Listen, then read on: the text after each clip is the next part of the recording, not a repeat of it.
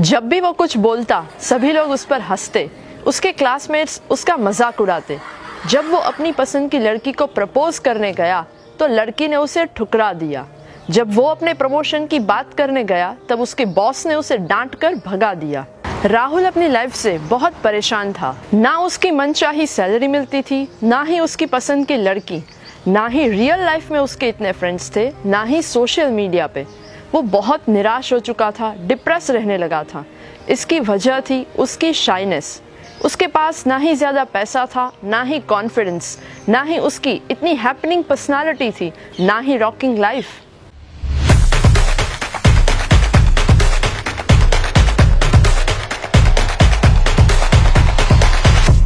ये सब बातें मुझे तब पता चली जब मैं उससे मिली। आज से दो महीने पहले मुझे मेरा भाई उसके स्कूल फ्रेंड्स के गेट टुगेदर में एक रेस्टोरेंट में लेकर गया। वहाँ पर सब लोग बहुत सारी बातें कर रहे थे। लेकिन मैंने वहाँ पर देखा कि मेरे भाई का जो फ्रेंड है, उसका भाई, जिसका नाम राहुल है, वो बड़ा ही शांत और चुप चुप रह रहा था। जब सबने अपने अपनी पसंद का ऑर्डर किया, तब वो चुप रहा। जब राहुल के भाई ने उससे पूछा कि तुम्हें क्या खाना है, तब उसने इतना ही जवाब दिया कि तुम्हें जो अच्छा लगे वो तुम ऑर्डर कर लो। उसका ये जवाब सुनकर मैं और मेरा भाई एक दूसरे के सामने देखने लगे। हमें ऐसा लगा कि कुछ तो गड़बड़ है इसके अंदर। जब वो छोटा बच्चा था, तब वो र को ल बोलता था, जैसे रंगोली को लंगोली और रुमाल को लुमाल। तब उसका फैमिली उसका मज़ाक उड़ाता था, उस पर हंसता था। उसे ये तो समझ में नहीं आता था कि उसका फैमिली क्यों हंस रहा है, क्योंकि वह एक छोटा बच्चा था। पर उस बच्चे के दिमाग में एक मैसेज जा रहा था कि उसका मज़ाक बनाया जा रहा है। जब वो थोड़ा और बड़ा हुआ तब उसने फैमिली गेट टुगेदर में पोयम कहने की कोशिश की, लेकिन उसने देखा कि उसकी पोयम से ज़्यादा, उसके कजिन की पोयम की ज़्यादा तारीफ़ हो रही है। ये देखकर वो उदास हो जाता। जब वो टीन एज में आया, तब उसने अपने दोस्तों के साथ स्कूल में कभी कभार जोक कहने की कोशिश की।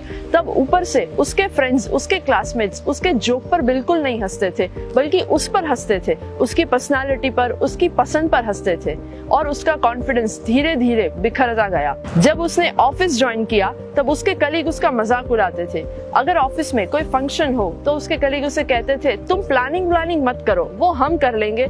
तुम बस इतना काम कर देना तुम तो एक बहुत बोरिंग इंसान हो, ये तुम्हारे बस की बात नहीं है। उसकी ये हालत देखकर मुझे ऐसा लगा कि मुझे उसकी मदद करनी चाहिए, क्योंकि मैं एक लाइफ कोच हूँ और सालों से बहुत सारे लोगों को मैं गाइड करते आ रही हूँ कोचिंग देते आ रही हूँ। मैंने उसको अपने बारे में बताया, अपने काम के बारे में बताया, युवा जोश के बारे में बताया। मैंने उसे कहा कि तुम्हारी शाइनेस दूर करने के लिए मेरे पास तीन सजेशन है। मेरा पहला सजेशन है कि तुम्हें इनिशिएटिव लेना चाहिए। गार्डन में वॉक करने जाओ। जिस दिशा में लोग चल रहे हैं, उससे उल्टी दिशा में चलो। सामने से चलकर आने वाले लोगों के साथ आई कांटेक्ट करो। उनसे जैसे ही नज़र मिले, तुरंत स्माइल दो। कुछ लोग होंगे जो रिटर्न में स्माइल करेंगे, कुछ लोग नहीं करेंगे। तुम सिर्फ़ और सिर्फ़ अपनी शाइनेस तोड़ने के बारे में सोचो और इनिशिएटिव लो कि कैसे तुम्हारी झिझक दूर हो सकती है।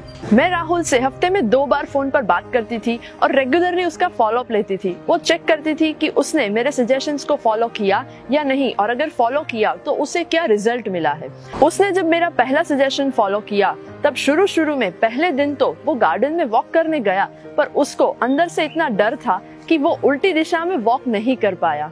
दूसरे दिन उसने कोशिश की उल्टी दिशा में वॉक करने की, लेकिन वो नज़रें उठाकर किसी को देख नहीं पाया। तीसरे दिन जब वो उल्टी दिशा में वॉक कर रहा था, तब उसने कोशिश की कि वो नज़रें उठाए और लोगों के सामने आई कांटेक्ट करे। चौथे दिन उसने आई कांटेक्ट करने के बाद स्माइल देना शुरू किया। और जब उसको पहली स्माइल रिटर्न में मिली थी, तब वो बहुत खुश हुआ था। मैंने उसे दूसरा सजेशन दिया कि तुम जिनसे डरते हो, जिनसे बात करने में तुम झिझकते हो या तुम अनकंफर्टेबल महसूस करते हो, उन्हें तुम सामने से फ़ोन करो, उनसे बात करो और अपनी फीलिंग्स को एक्सप्रेस करने की कोशिश करो। ज़रूरत पड़े तो उन्हें फ़ोन करने से पहले प्रैक्टिस कर लो कि तुम उनसे फ़ोन में क्या बात करोगे।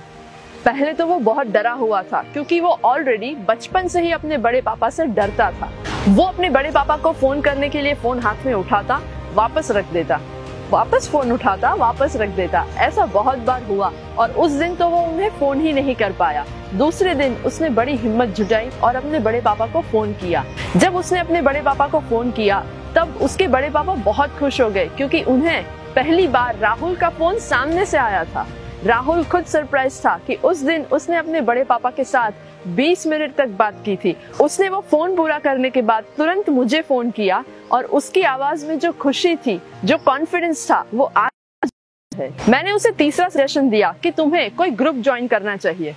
अरे, मैं तो बहुत सारे व्हाट्सएप ग्रुप में हूँ। वो ग्रुप नहीं, तुम्हें कोई ऑर्गेनाइजेशन, एनजीओ या कोई भी स्पोर्ट्स क्लब जैसा कोई ग्रुप ज्वाइन करना चाहिए जहाँ पर रेगुलरली कोई एक्टिविटी होती हो, जहाँ पर तुम वीक में मिनिमम एक बार रेगुलरली कुछ लोगों से मिल सको, कुछ एक्टिविटी कर सको, ऐसा कोई ग्रुप ज्वाइन करना चाहिए। पहले तीन वीक तक तो वो कोई भी ग्रुप ज्वाइन करने के लिए रेडी ही नहीं था।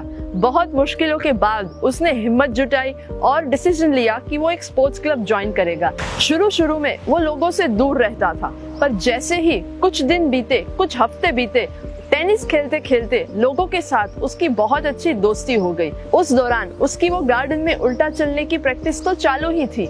वो फ़ोन करने की प्रैक्टिस भी चालू थी। उसका कॉन्फिडेंस धीरे धीरे बढ़ता गया।